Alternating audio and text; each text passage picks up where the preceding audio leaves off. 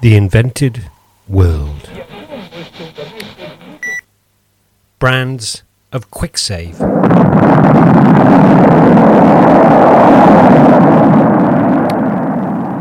It's hard to believe that Quicksave's postmodern No Frills range was created for a world before Tony Blair became Prime Minister.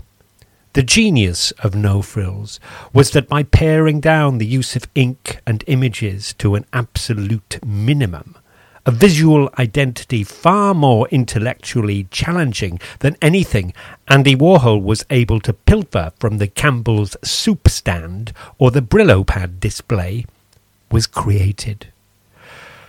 No Frills, for some critics, represents the moment shopping and counterculture finally collided. Because although No Frills' livery looks as if there really isn't any, the readers, as aficionados of Quicksave iconography like to describe themselves, soon realise that the black and white brand is replete with significations. On the bean tin, exactly why are the words "in tomato sauce" capitalised? They could have been presented in upper and lower case, like the No Frills logo. What, cultural critics have asked, is the reason behind the expression 420g? Generally, it's assumed to refer to the weight of the beans. But who weighs beans? Aren't tins of anything about the same weight? There's the orientation of the lettering, the relative position, the sound art stemming from the words when spoken. You soon discover that what you're dealing with is more like a dolmen from Stonehenge or a sculpture by Barbara Hepworth than a tin of beans, said a leading specialist in signification. Today, in the future, the No Frills achievement, as it was branded after Lidl and Aldi wiped the brand from the face of cheapness, has been concretised in Britain's new independent satellite project. A 2-ton communications satellite, part of the UK's global Where Are We network, offering brand new innovations in the field of GPS location technology, surface-to-space broadband streaming and interstellar grocery, now orbits the Earth, painted in Quicksave colours, as an homage to No Frills.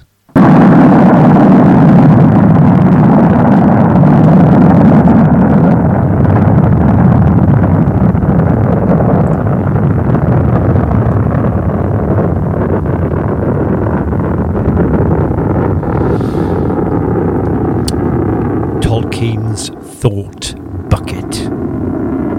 Nestling in the Tuscan-esque hills of Worcestershire, inspirational Birmingham, home of the big three of Great Britain's greatest composers, Armour Trading, Elgar and Holder, masks a dark secret behind its green and pleasant outer coating.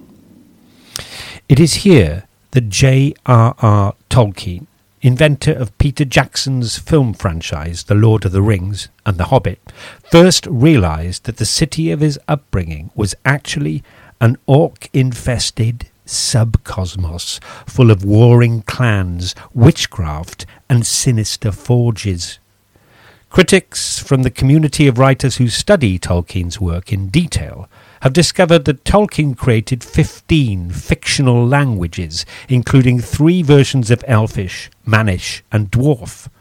It is only now, in the future, that we can see how Tolkien's sonic upbringing was largely inspired by speech patterns still audible on the streets of Kings Heath, Selly Oak and Digbeth, and are actually represented in Tolkien's Middle Elvish, whereas Morgoth, the language of the orcs, can be found more prominently represented in the northern suburbs of the metropolis. The fact that Tolkien was transcribing the speech patterns of Birmingham's dialects, transforming them into invented languages for his fictionalization of gang warfare in the age of Peaky Blinders, is remarkable, said a specialist in Middle-earth studies. Deafin Out, Physgog and Clartin are all Birmingham words which speak to elf. Soviet covers. In 1975, a daring group of spies from Britain's MI6 came up with an audacious plan to create a version of the Swedish pop sensation ABBA, suitable for undercover work in the USSR, where the group were banned. Spasibaba, a four-piece who first played in Smolensk, were actually composed of British agents. Some were turned to support the West, like accordion player Borodin, others, like singer Alenka, the third A in Spasibaba, was born in Chester-le-Street, studied Russian at Manchester University, and was taught to sing 2 months before she was smuggled through Checkpoint Charlie in a cello case. The venture was only intended to last for a month, during a short tour of the Urals. At the time, Boris, the second B in Spasibaba, and Antipov, the second A in Spasibaba, were supposed to be making secret observations of Soviet missile sites. 3 number ones later, 4 months at the top of the Moskovsky-Komsomolskaya popularity polls, and 4 years into their 5th pan-Soviet tour, the band were still transmitting vital information regarding troop movements and submarine dispositions, whilst outselling the real ABBA to the tune of 20 million discs a month.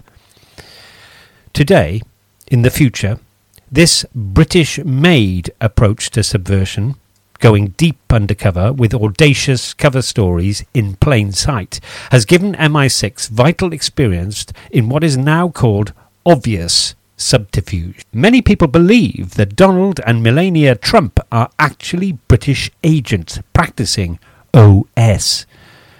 The future is not what it seems.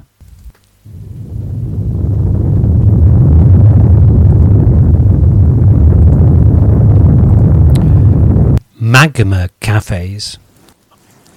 Magma cafes are cafes that have been exploded by magma. Thanks to climate change and global warming, there is a very real chance that your local caf could, at some point, be torched by the tectonic upheavals Britain in the future that now experiences.